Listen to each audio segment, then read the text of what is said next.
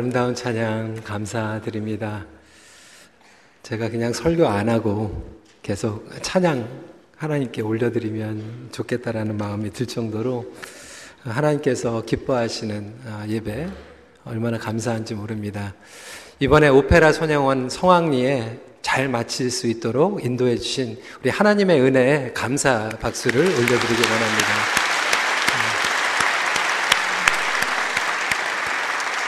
저희 큰빛교회 박재훈 목사님 일대 목사님으로 세워주시고 오페라 손양원을 통하여서 우리 교회가 토론토 모든 교계를 또 섬길 수 있는 축복의 통로로 사용하여 주심을 또한 감사 올려드리기를 원합니다.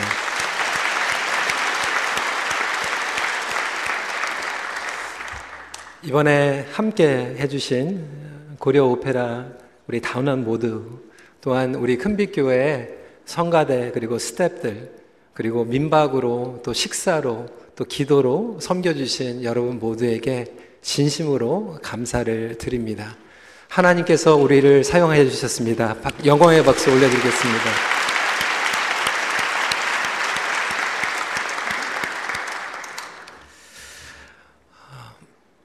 이제 진도로 나가겠습니다. 하나님의 믿음, 아브라함을 통한 모험, 다섯 번째 메시지입니다. 오늘은 제목이 의심의 극복입니다.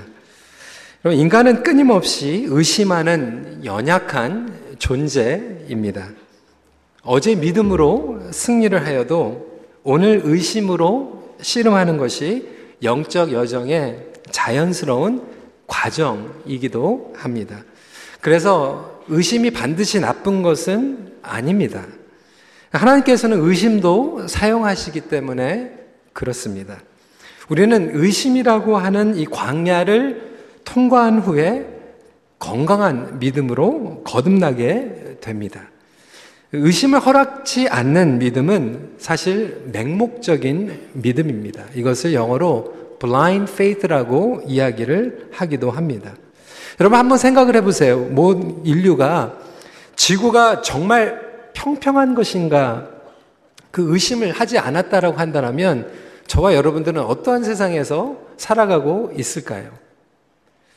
종교개혁이 일어나기 전에 성경은 왜 평민들의 언어로 번역이 되면 안 되고 제사장들, 아니, 교권의 기득권들, 그리고 신부들만 이해할 수 있는 라틴어로만 보급이 되어야 되는가? 그 의심을 하지 않았다라면 종교개혁도 일어나지 않았고 성경이 우리말로 번역되지도 않았을 것입니다.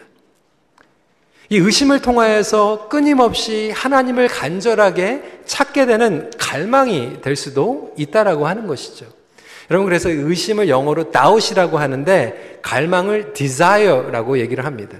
그래서 우리가 연약한 가운데에서 의심으로 나가지만 하나님께서는 그 의심을 성화시켜서 하나님을 갈망하는 마음으로 성화시켜 주신다라고 하는 것입니다. 하지만 하나님을 찾지 못하고 우리 스스로 이것을 해결하려고 할 때 우리의 의심은 회의감으로 변질될 수도 있을 것입니다. 오늘 본문으로 돌아와서 14장 전쟁의 승리에 대해서 우리가 지지난주에 말씀을 나눴습니다. 아브라함이 자기의 조카 롯이 붙잡혀 있는 소식을 듣고 나서 용기를 냅니다. 그리고 어려운 전쟁을 감당하였습니다. 하나님께서 놀라운 승리를 주셨어요. 얼마나 감사합니까? 그런데 여러분, 승리 후에 다시 일상생활의 현실로 돌아오게 됩니다. 그리고 일상생활의 현실로 돌아온 아브라함은 지금 의심 가운데에서 두려워하고 있어요. 두 가지 이유 때문에 두려워하는 거죠. 첫 번째로는 내가 그전에는 전쟁에 승리했지만 그 신할 땅의 그 왕들과 다른 왕들이 쳐들어와서 복수를 하면 어떻게 할 것인가라는 의심이 찾아오게 됩니다. 분명히 하나님께서는 나에게 자손을 주신다라고 약속하셨는데 여전히 나에게는 자손이 없는 현실을 보면서 또한 의심하게 됩니다. 여러분, 저와 우리 삶 가운데에서도 마찬가지라고 하는 것이죠. 어제 우리가 영적인 승리를 하였다고 해서 오늘 우리가 자유스러운 것은 아닙니다. 그리고 우리에게는 이러한 의심이 끊임없이 찾아오게 된다라고 하는 거예요. 뭐 지구가 둥글고 아니 성령이 보급되는 그런 너무나도 귀하고 철학적인 것들 떠나서 우리의 삶 가운데 볼 때도 우리의 연약함을 바라보면서 의심이 찾아오게 되는 거예요. 제가 공부를 마치고 14년 전에 캐나다로 다시 돌아오면서 과연 내가 우리 교회에서 온전히 사역자로 잘 사역을 감당할 수 있을까? 3년 전에 이렇게 담임 목회로 또 전환하면서 과연 나 같은 사람이 성도들을 영적으로 책임질 수 있을 것인가? 저에게 그러한 의문이 그리고 의심이 찾아올 수도 있다라고 하는 거예요. 매주 정성 들여서 말씀을 공부하고 연구를 하고 기도하는 가운데서 설교를 하지만 말씀이 끝나고 나서 성도들의 삶을 보면서 똑같은 제자리 걸음 것 같고 그리고 또 화요일이 찾아오고 금요일이 찾아오고 토요일이 찾아오는 이 반복되는 목회 가운데에서 과연 내가 매주 이렇게 설교를 하는 사역이, 목회를 하는 사역이 성도들의 믿음의 성장과 성숙을 가져다 주는 것일까라는 그런 질문을 할 때가 있지 않겠습니까? 우리 부모님들도 마찬가지예요. 우리 자녀들에게 최선을 다해서 주는 것 같은데 우리 자녀들이 아직도 철부지이고 아직 하나님을 온전히 알지 못하는 것 같을 때 과연 내 희생이 헛된 것이 아닐까라는 그러한 질문을 할 때가 있다라고 하는 거예요. 우리 고려 오페나 단에서 헌신을 해가지고 그 귀한 시간을 내가지고 많은 교수님들이 오셨어요. 그 금요일 날, 토요일 날 너무나도 성황리에 토론토에서 오페라 소냥원을 마쳤습니다. 하지만 이분들은 또 내일 플라이해서 밴쿠버에서 과연 이 밴쿠버의 오페라가 제대로 이뤄질 수 있을 것인가 질문할 수밖에 없다라고 하는 거죠. 우리 권사님들이 화요일부터 주일까지 점심 저녁으로 식사를 준비를 하고 뒷바라짐을 해가지고 어저께 끝났지만 우리 권사님들은 또 다음 달에 부활절 준비하셔야 됩니다. 목자들도 마찬가지예요. 우리가 어제 승리를 했지만 오늘 현실로 돌아갔을 때 우리에게 동일하게 찾아오는 이 질문과 의심과 이런 스트러글 가운데에서 우리는 과연 어떻게 나아가야 될 것인가? 하나님을 바라보면 우리의 의심이 하나님을 갈망으로 나아갈 수 있겠지만 끊임없이 사단은 그 의심으로 하여금 회의감에 빠져들게 만들 수 있다라고 하는 것이죠. 그래서 오늘 아브라함은 의심 가운데 있는 거예요. 힘들어하고 있는 거예요. 어제 영적의 승리를 했지만 여전히 자기 현실을 봤을 때는 제자리로 돌아가고 같은 그 질문 가운데 있습니다. 그렇다면 여러분 어떻게 의심을 극복하여 굳건한 믿음으로 나아갈 수가 있을까요? 첫 번째로 의심의 원인을 깨달아야 합니다. 여러분 의심에도 근본적인 원인이 있어요. 그 근본적인 원인은 사실상 너무나도 진리적인 간단한 것입니다. 하나님을 온전히 알지 못할 때 의심의 원인이 시작된 것이죠. 사단이 제일 잘 사용하는 불변하는 법칙이 있습니다. 수법입니다. 그것은 무엇이냐면 하나님은 과연 선하신가? 라고 하는 의심입니다. 욥기를 가도 마찬가지고 창세기에서도 마찬가지예요. 하나님은 과연 선하신 분인가예요. 하나님께서는 우리를 사랑하시고 우리를 향하신 선하신 뜻을 가지고 있는데도 불구하고 인생의 어려움이 찾아오고 우리의 현실을 보면 우리는 항상 사단이 던져주는 질문을 하게 됩니다. 과연 하나님은 나의 삶 가운데서 선하게 역사할 수 있을 것인가? 여러분 선악과 사건도 마찬가지. 하나님께서 베스트를 주셨어요. 에덴 동산에 아담에게 여자에게 정말로 가장 귀한 것들을 주셨고 최선의 것을 주었는데도 불구하고 그 선악과 하나만은 남겨두셨어요. 그 선악과가 별개가 아니라 하나님은 하나님이시고 인간은 창조물이라고 하는 것을 깨닫게 하는 바운다리였어요. 근데 사단은 그것을 가지고 트위스트하죠. 왜곡하죠. 하나님께서 선하지 않기 때문에 너 못 먹게 하는 거야. 너 그거 먹게 되면 하나님 같이 될 것 같으니까 하면서 인간에게 하나님의 선하신 뜻을 질문하게 만들고 의심하게 만듭니다. 하나님의 선하신 뜻을 의심할 때 우리의 삶 가운데서는 다른 모든 것들이 의심같이 물밀듯이 찾아오게 된다라고 하는 거예요. 여러분, 하나님의 선하심의 뜻은 반드시 이루어지를 믿으시길 바라십니다. 그럼에도 불구하고 우리는 아직도 그것이 나의 한계와 나의 실패, 나의 연약함에 따라서 좌우된다라고 생각하고 있어요. 하나님의 역사하심이 과연 나의 믿음과 나의 의로서 좌지우지 되는 것일까요? 내가 부족하면 하나님도 부족해지고, 내가 잘하면 하나님께서도 더 엑스트라로 일하시는 하나님이십니까? 여러분, 하나님은 그러한 하나님이 아니시라고 하는 거예요. 얼마 전에 LA에서 온 한 자매가 저희 EM에서 간증을 했습니다.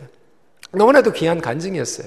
이 자매의 간증은 미국에서 너무나도 성공적으로 화려한 비즈니스를 시작을 했고 정말 멀타이 빌리언 비즈니스가 됐어요. 연예인들도 와서 같이 친구가 되고 그런데 어느 날 불경기가 찾아와 가지고 마켓 크러쉬가 일어나고 그 사업 모든 것들이 무너졌어요. 기도를 하고 회개를 하는 가운데서 하나님께서 자녀들을 치유하여 주시고 어루만져 주시고 제 2기의 사역을 허락하여 주셔서 아름다운 비즈니스가 다시 한번 번창되게 되었다라고 하는 그러한 간증이었습니다. 그 간증을 통해서도 은혜를 받았지만 한 가지 제 마음 가운데 딱 걸리는 게 하나가 있었어요. 그 자매가 간증을 하는데 이런 간증이었어요. 처음에 하나님 앞에 11조를 했는데 솔직히 망하고 나서 생각을 해보니까 11조를 100% 드린 게 아니라 90%, 80%밖에 안 드렸다라는 거예요. 떼어 먹은 게 있다라고 하는 거예요. 그래서 그 11조를 10%, 20%를 떼어 먹다 보니까 하나님께서 그것을 괘씸하게 생각하셔가지고 자기 비즈니스를 망하게 하셨다라는 생각이 들어가지고 회개했다라고 하는 거예요. 물론 회개하는 것은 너무나도 중요하지만 그 간증을 들으면서 제 마음 가운데 좀 걸리는 게 있었어요. 과연 하나님은 그러한 하나님이실까요? 혹시 여러분들 11조 10% 떼어먹은 거 있으면은 여러분 비즈니스가 막 망하고 교통사고 나고 뭐 그런 하나님이십니까? 그럼에도 불구하고 우리는 아직도 무속종교의 그러한 영향 가운데에서 하나님을 선하신 하나님으로 생각하지 않고 하나님을 성경적인 하나님으로 바라보지 않으면서 우리 임의로 왜곡하고 오해한 하나님을 섬기다 보니까 그러한 오해된 하나님 가운데서 사단은 끊임없이 우리에게 하나님의 선하심을 의심케 만들고 있다라고 하는 것이죠. 상황을 보고 나의 부족함을 보고 내가 연약한 것을 보다 보니까 그래 우리는 안 되는 거예요. 우리 교회는 부흥할 수 없어. 우리 가정은 잘 될 수가 없어. 나는 하나님의 자녀로서 온전히 살아갈 수 없어라고 하는 의심에 빠져들게 된다라고 하는 것입니다. 목회를 하면서도 마찬가지예요. 그래, 내가 이렇게밖에 안 되니까 성도들이 성장하지 않는 거예요. 여러분, 성도들이 성장하는 것은요, 저 때문에 성장하는 게 아니에요. 하나님의 은혜로 교회가 성장할 줄 믿으시기 바랍니다. 여러분의 자녀들도 마찬가지예요. 여러분들이 잘났기 때문에, 여러분들이 잘했기 때문에, 여러분들이 훌륭하기 때문에 자녀들이 훌륭하게 자라는 것이 아니라 하나님의 은혜로, 하나님의 주권 가운데서 여러분들의 자녀가 있음을 믿어야만 합니다. 그럼에도 불구하고 우리는 끊임없이 하나님의 역사하심 자체도 나의 중심으로 바라보고 있다라고 하는 거예요. 내가 잘하면 하나님께서 잘해주시고 내가 못하면 하나님께서 거두어 가시는 하나님. 여러분, 우리 하나님은 그러한 하나님이 아니십니다. 자꾸 우리의 중심으로 바라보니까 우리는 현실에 안주하게 됩니다. 내가 할 수 있는 만큼만 하게 됩니다. 오늘 아브라함의 고백을 보십시오. 2절 말씀입니다. 나는 자식이 없사오니 나의 상속자는 이 다메색 사람 엘리에셀이니라. 사실 그는 다메섹 사람 엘리에셀을 상속자로 여기고 있었어요. 롯이라고 하는 조카를 backup plan으로 붙잡고 있었는데 하나님께서 헤어지라고 하니까 이미 헤어졌어요. 헤어짐에도 불구하고 두 번째 backup plan을 가지고 있는 거예요. 하나님께서는 약속하셨지만 그것이 이루어지지 않을 것을 생각해서 자기가 길렀던 다메섹의 엘리에셀이라고 하는 신복을 두 번째 백업으로 가지고 있는 거예요. 여러분 이게 바로 아브라함의 현실이고 저와 여러분들의 모습이라고 하는 거예요. 하나님 약속하셨는데 하나님 정말 선하게 그것을 약속하시 성취하실까? 그거를 못 믿는 거예요. 실제적으로 저와 여러분들의 삶 가운데에서도 얼마만큼 우리는 하나님의 선하심을 신뢰하고 있습니까? 하나님의 선하심을 신뢰하지 못하다 보니까 매사가 불안불안한 거, 두려운 거예요. 초조한 거예요. 잘 돼도 초조하고, 안 돼도 초조하고. 그렇다면 하나님께서는 아브라함의 의심을 어떻게 극복하셨을까요? 두 번째로 하나님께서는 직접 믿음의 설득을 하십니다. 여러분, 우리의 믿음은요, 우리에게로 나온 게 아니에요. 하나님께서 우리에게 믿음의 설득을 하셨다라고 하는 거예요. 저와 여러분들이 이 자리에 앉아 있는 것도 하나님께서 강권적으로 설득하시고 우리를 택하셔서 나온 줄 믿으시기 바랍니다. 오늘 말씀을 보세요. 4절 말씀입니다. 여호와의 말씀이 그에게 임하여 이르시되 그 사람이 내 상속자가 아니라 내 몸에서 날짜가 내 상속자가 되리라. 예, 말씀하시고 아브라함을 데리고 나가세요. 그러니까 하늘의 수많은 별들을 보여주시면서 너의 자손이 이와 같이 많으리라 라고 말씀하세요. 여러분 6절에 보니까 아브라함이요 여호와를 믿으니 여호와께서 이를 그의 의로 여기고라고 기록하고 있습니다. 많은 분들이 이 말씀을 보면 야 그렇지 아브라함의 믿음은 대단한 믿음이야. 아브라함은 믿음의 조상. 하지만 엄밀히 말하자면 그 믿음의 주체 또한 아브라함이 아니라 하나님이시라고 하는 것을 오늘 본문은 저희들에게 선포하고 있는 거예요. 아브라함의 믿음은 원래 연약했어요. 부족했어요. 그래서 말씀을 통하여서 보는 것은 믿음을 이루어가는 것은 우리 자신이 아니라 하나님 자신이라고 하는 거예요. 그것이 복음입니다. 하나님께서는 하나님께서 우리에게 믿음의 설득을 하시고 우리에게 믿음을 주시고 우리의 믿음을 세워 가시는데 하나님의 영광을 위해서 하신다라고 하는 거예요. 그것이 바로 강권적인 하나님의 은혜라고 하는 것입니다. 오늘 이 본문에 보면 언약의 관계를 확립시켜 주시는데 누가 하십니까? 하나님께서 하세요. 많은 사람들이 믿음 가운데에서 이성과 의심 가운데에서 고민을 하며 살아갑니다. 그러다 보니까 17세기 근대 철학가의 아버지였던 르네 데카르트는 그 의심이 많은 거에 대해서 어떻게 우리의 이성과 우리의 의심을 구별할 수 있을까라고 하는 고민을 하게 됩니다. 그러면서 이렇게 생각을 하는 거예요. 가장 확실하고 의심할 여지가 없는 진리를 찾아야 하는데 이 진리를 찾으려고 하는 것은 방법이 딱 하나이다. 진리가 아닌 것들은 배제하는 거예요.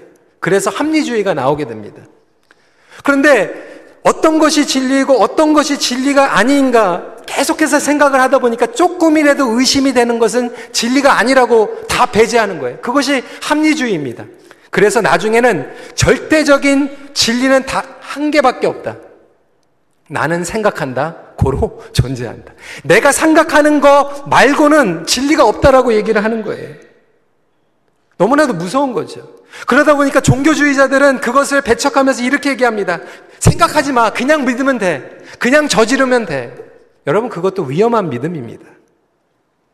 하나님은 분명히 우리에게 생각하게 하세요. 그리고 우리에게 느끼게 하십니다. 그런데 그 모든 것들을 통하여서 주체가 우리 자신이 아니라 하나님 자신이라고 하는 거예요. 믿음은 하나님을 신뢰함으로 시작하고 그 신뢰는 관계의 확립 가운데서 가장 중요한 요소예요. 그런데 신뢰란 우리 인간의 힘 스스로 할 수 있는 것이 아니라 하나님께서 성령의 감동을 주셔서 믿음의 여정이 시작된다라고 하는 거예요. 믿음의 시작은 결국 하나님이십니다. 내가 믿음이 좋은 게 아니에요. 여러분, 내가 믿음이 좋다라고 생각하니까 우리가 교만해지는 거예요. 내가 믿음이 나쁘다고 생각하니까 회의감에 빠져드는 거예요. 하지만 그 믿음은 하나님께서 우리에게 주셨다라고 하는 거예요. 오늘 말씀을 보면 하나님께서 아브라함에게 언약을 주세요. 누구를 위해서? 우리를 위해서 아니에요. 하나님을 위해서. 우리 구절 말씀 함께 읽도록 하겠습니다. 시작. 나를 위하여 3년 된 암소와 3년 된 암염소와 3년 된 숫양과 산비둘기와 집비둘기 새끼를 가져올지니라. 여기에서 어디에 포커스를 둬야 됩니까? 나를 위하여. 누구? 하나님을 위하여. 하나님을 위하여서 우리에게 믿음을 주시고 하나님을 향한 믿음을 살게 하시는데 하나님께서 그 언약을 주시고 그 사이로 홀로 지나가세요. 17절 말씀입니다. 해가 져서 어두울 때 연기 나는 화로가 보이며 타는 횃불이 쪼갠 고기 사이로 지나더라. 사랑하는 성도 여러분, 이것이 바로 기독교와 다른 종교의 차이점이에요. 하나님께서는 하나님을 위해서 언약을 주시고 우리에게 확립시켜 나가시는 거예요. 다른 종교들은 우리 보러 믿음을 더 많이 가져야 된다라고 얘기해요. 그런데 기독교는 그 믿음조차도 하나님께서 우리에게 주시고 하나님을 향하여 살아가게 하신다라고 하는 거예요. 그래서 하나님에 의한 하나님을 향한 믿음인 줄 믿으시기 바랍니다. 근데 많은 성도들이 이것을 오해하다 보니까 내가 믿음이 좋아가지고 나오는 자를, 내가 믿음이 좋아가지고 선교하고, 내가 믿음이 좋아가지고 섬기고, 하나님을 믿어드린다라고 생각하는 성도들이 너무나도 많아요. 여러분, 목사 위해서 믿는 거 아니에요. 목자들 위해서 믿는 것도 아니고, 누구 잘 되라고 믿는 거 아니에요. 우리의 온전한 믿음은 하나님께서 주신 그리고 하나님을 향한 믿음이라고 하는 거예요. 하나님은 내가 믿어주는 대상이 아니에요. 그런데 이것을 오해하다 보니까 내가 나의 믿음이 자꾸 자랑이 되고 의로 변질이 되는 거예요. 내가 믿음으로 이렇게 섬겼는데 어떻게 하나님 저에게 이렇게 하실 수가 있습니까? 하나님을 원망하게 되죠. 교만하게 되죠. 이 대목을 한국의 박영선 목사님은 믿음, 하나님의 열심이라고 하는 책에서 이렇게 설명하고 있어요. 그의 생명을 주장하사 발걸음을 지도하시고 인도하셔서 그에게 납득시킨 하나님의 설득 작업의 결과입니다. 박영선 목사님은 이 대목을 이렇게 설명하고 있는 거예요. 아브라함의 믿음이 좋아서가 아니라 하나님께서 강권적으로 그를 택하시고 설득하셔서 아브라함이 설득을 당한 거예요. 바로 저와 여러분들도 이 자리에 있어서 하나님을 예배하는 것이 하나님의 강권적인 성령의 역사 가운데 있은 줄 믿으시기 바랍니다. 성령님께서 인도하시는 거예요. 저는 이번 금요일, 토요일 오페라 손양원을 보면서 너무나도 감동적이었던 것은 물론 우리 단원들이 너무나도 훌륭한 그 퍼포먼스를 하셨지만 저는 그 비하인 스토리를 우리 박 목사님을 통해서 너무나도 많이 들었어요. 우리 목사님께서 렉스데일 그 건물에 있을 때보다 11년 전부터 하나님께서 그 마음을 주셨어요. 이 손양원 목사님에 대한 이 오페라를 쓰시는 것을. 근데 목사님께서 암에 걸리시고 몸이 너무나도 연약한 가운데서 제가 지금도 기억이 나요. 11년 전에. 새벽 기도에 예배가 끝나고 나서 목사님께서 그렇게 고백하시는 거예요. 난 도저히 안 됩니다라고 하나님께 기도했는데 하나님께서 그 마음을 주시더라는 거예요. 어떻게 보면 우리 박재훈 목사님 하나님께 설득을 당하신 거예요. 내가 힘줄게. 내가 써줄게. 내가 붙여줄게. 여러분, 우리 큰빛교회가 뭐, 참, 너무나도 감사하지만, 참 우리 성도들을 보면서 이렇게 섬기를 보면서 사실상 우리 성도님들이 성령님께서 설득하신 거예요. 하나님의 영광을 위해서 바쁜 시간을 내서 우리가 헌신을 하고 이곳 캐나다 땅까지 오고 우리가 주일날 그리고 목장을 위해서 우리가 섬기는 것이 우리가 잘나서가 아니고 하나님의 일은 내가 잘했기 때문에 이루어지고 내가 못하기 때문에 덜 이루어지는 것이 아니라 하나님께서 온전하게 이루시는 일들을 우리를 설득하시고 우리를 축복하여 주셔서 하나님의 역사의 한 일부가 될 수 있도록 우리를 초청해 주신 역사인 줄 믿으시기 바랍니다. 그것이 하나님의 은혜예요.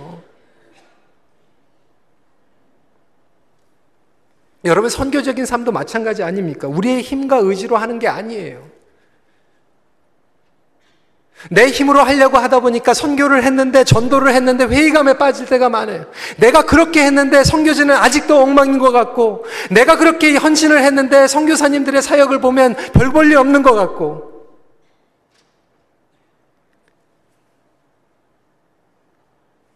하지만 성령님께서 우리의 마음을 움직여 주실 때 여러분 하나님의 역사는요 창세기에서 요한계시록까지 회복의 완성이 일어날 줄 믿으시기 바랍니다. 하나님은 하십니다. 하나님께서는 이루십니다. 하나님께서는 선하시고 하나님께서 약속은 성취될 줄 믿으시기 바랍니다. 그 가운데 우리는 동참하는 것 뿐이에요.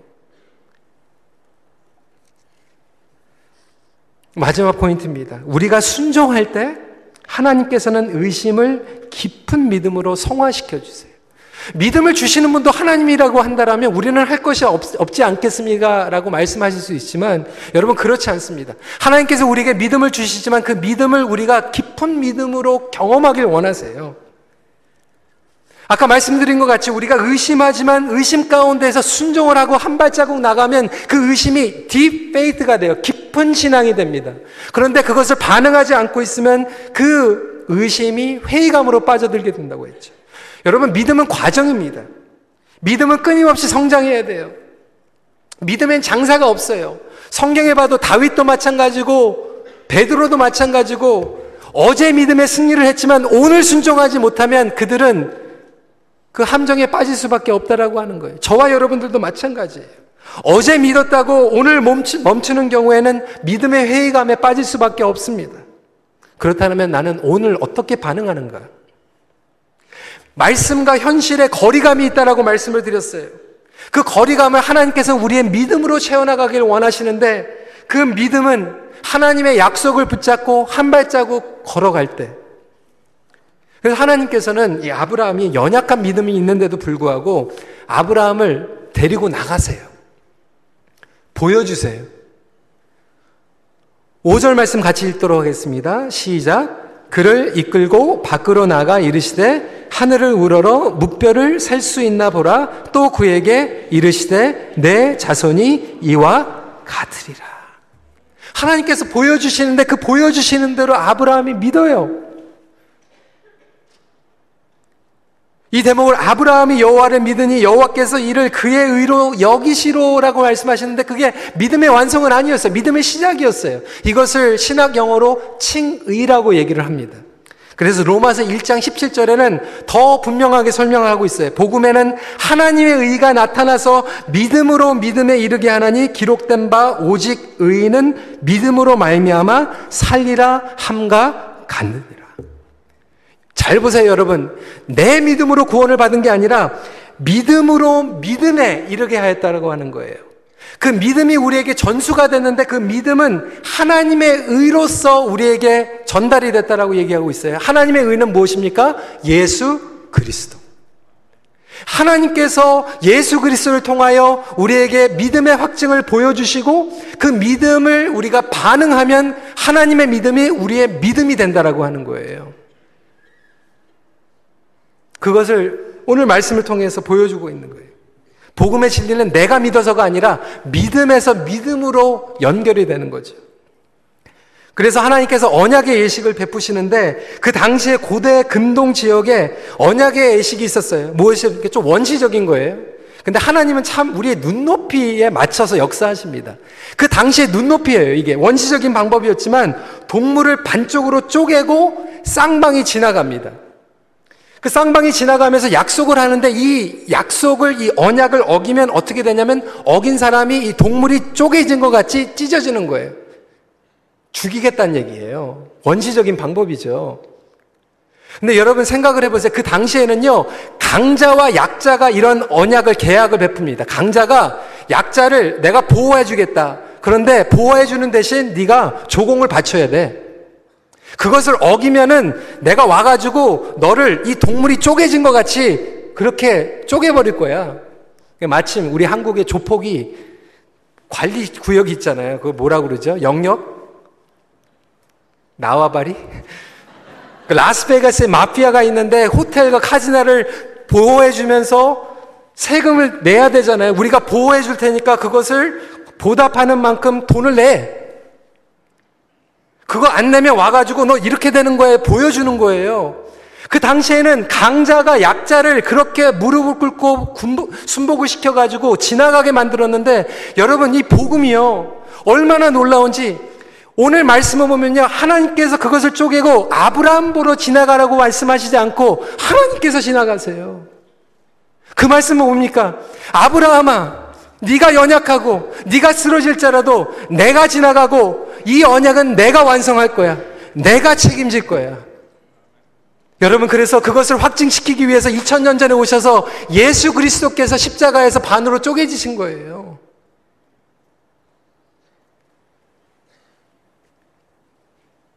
그것이 성육신의 역사입니다.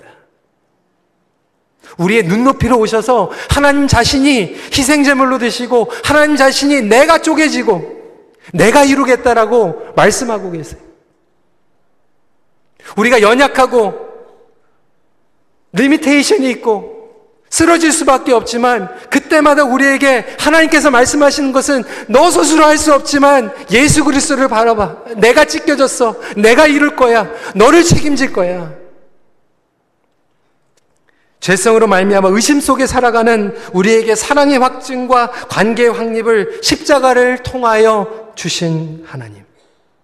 여러분 이것을 우리 눈높이로 내려가서 일반 사람들에게 주위 사람들에게 멀리 가면 선교지에서 직장에서 우리 가정에서 나누는 것이 선교적인 삶이에요.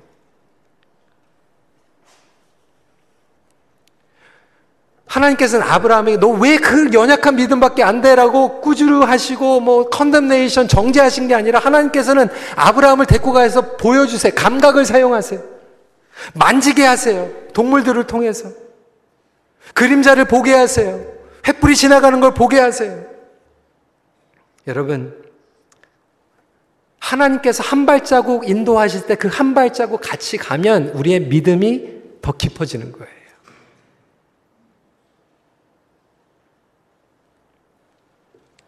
이엔 드고의 교수님은 이렇게 얘기를 합니다. The further you go in obedience, the more you see of God's plan. 순종의 발걸음을 할수록 하나님의 계획을 구체적으로 보게 된다. 제가 제 아내와 20년 전에 결혼하고 이제 LA로 유학을 가면서 의심이 많았어요. 학비도 없는데 괜히 가가지고 1년 공부하다가 다시 돌아오면 웬 창피인가. 그런 의심이 있지만 그냥 한 발자국 갔더니 한 발자국 간 만큼 하나님께서 또 역사하신 그 공부 다 마치고 와가지고 14년 전에 우리 큰빛교회에서 영어 목기를 하면서도 저에게는 의심이 있었어요. 나 같은 사람이.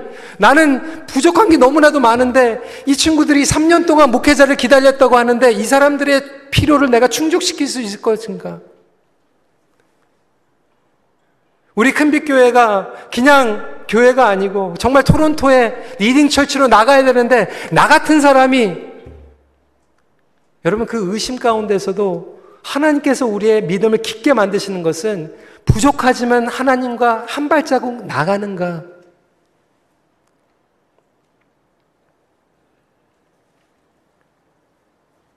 이번에 손양원 오페라를 보면서도 처음에 걱정이 많이 됐죠. 여러분 이게 큰 행사였어요. 이거 괜히 다른 교회들이 안 도와주면 어떻게 되는 것인가? 예산이 16만 불인데 이게 안 채워지면 어떻게 되는 것일까?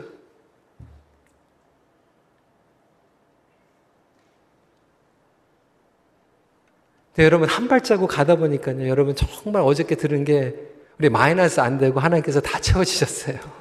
얼마나 감사한지 몰라요.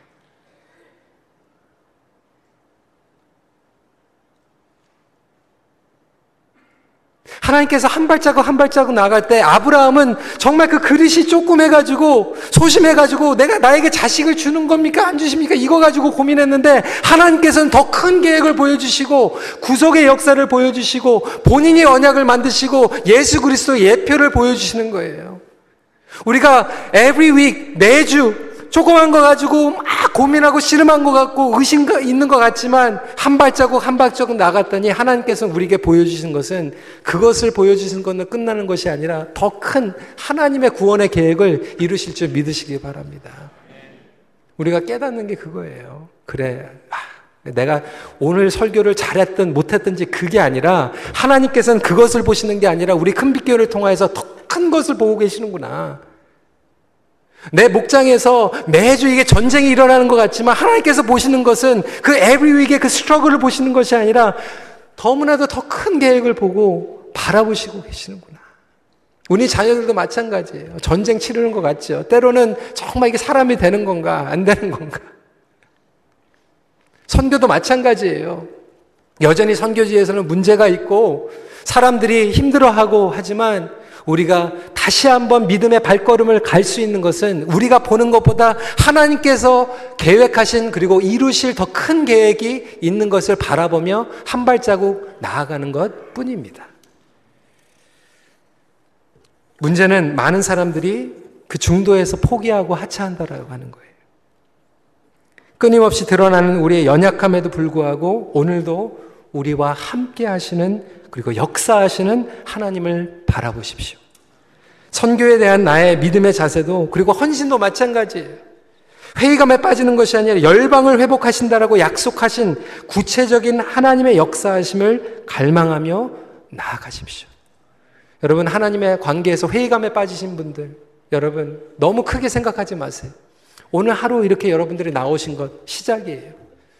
성경책 말씀을 보고 기도할 수 있는 것이 한 발자국이에요. 나에게 정말 너무나도 힘든 이 관계 영역 가운데서도 그래도 그 사람을 위해서 기도할 수 있다라면 한 발자국이에요. 이렇게 한 발자국 한 발자국 나갈 때 하나님께서 우리에게 주신 믿음이 더욱더 굳건한 믿음으로 깊은 믿음으로 자라갈 줄 갈망하십시오. 말씀을 정리합니다. 연약한 믿음 가운데서도 설득하시고 인도하시는 하나님께 한 걸음씩 나아가십시오. 기도하겠습니다. 성도 여러분, 오늘 말씀을 기억하면서 기도할 때 우리 다른 것들은 몰라도 몇 가지를 놓고 주님 앞에 나아가는 시간 갖기를 원합니다. 하나님 선하십니다. 하나님의 선하신 약속은 반드시 완성되고 이루어집니다. 하나님 자신이 자신을 걸고 약속하신 거예요. 우리는 넘어지죠. 그렇지만 하나님의 선하신 약속과 하나님의 선하신 성품이 우리의 연약함 때문에 좌지우지 되지는 않는다라고 하는 거예요. 그렇다면 이 시간에 다시 한번 하나님께서 우리에게 믿음을 주시고 설득하실 때 그냥 아멘하고 반응하길 원하고요.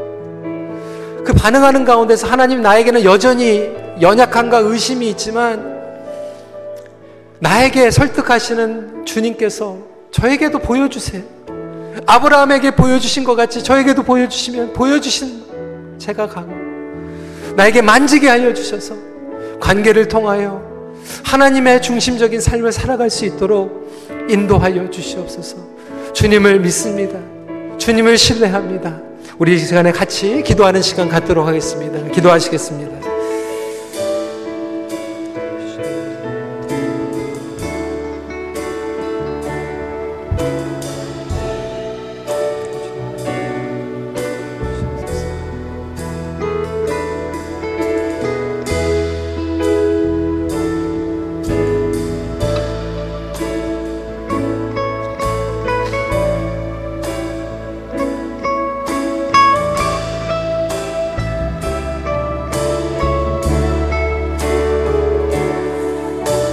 시간에 내 마음의 주를 향한 사랑으로 우리를 변화시켜 주시옵소서라는 기도로 함께 찬양하도록 하겠습니다.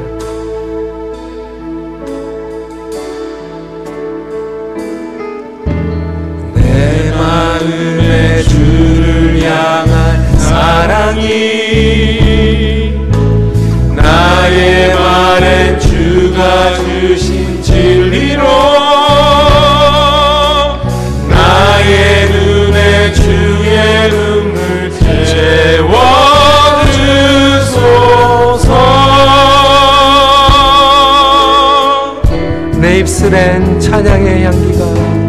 내 입술엔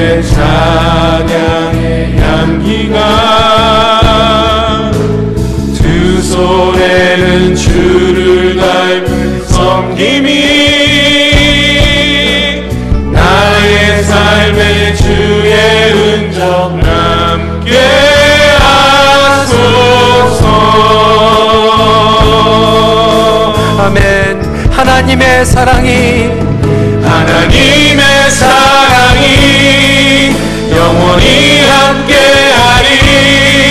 십자가의 길을 걷는 자에게. 순교자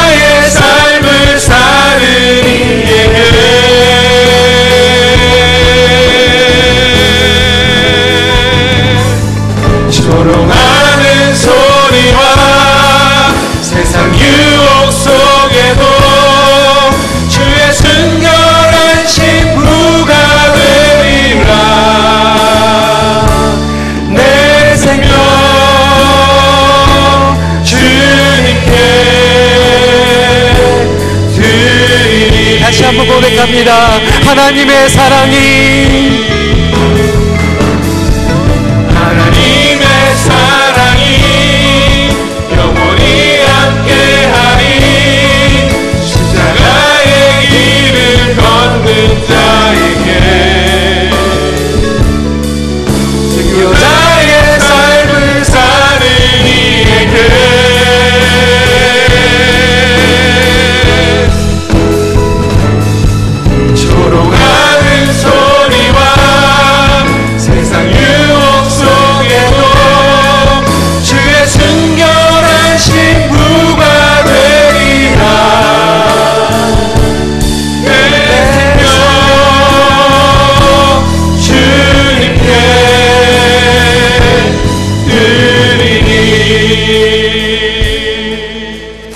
시간에 두 손을 주님 앞에 올려드리며 감사의 기도를 올려드리는 시간 갖기를 원합니다. 하나님, 내가 여기까지 온 것도 주님께서 강권적으로 나를 설득해 주시고 나를 인도해 주심을 믿습니다. 그러므로 앞으로의 일도 하나님께서 책임져 주시고 하나님께서 이루어 주실 것을 믿습니다라고 하는 고백을 하며 우리의 인생과 우리의 삶의 모든 영역들, 우리의 미래, 우리의 직업, 우리의 가정 주님 앞에 올려드리며 이 시간에 다시 한번 주님 앞에 고백하는 시간 짧게나 갖길 원합니다. 기도하겠습니다.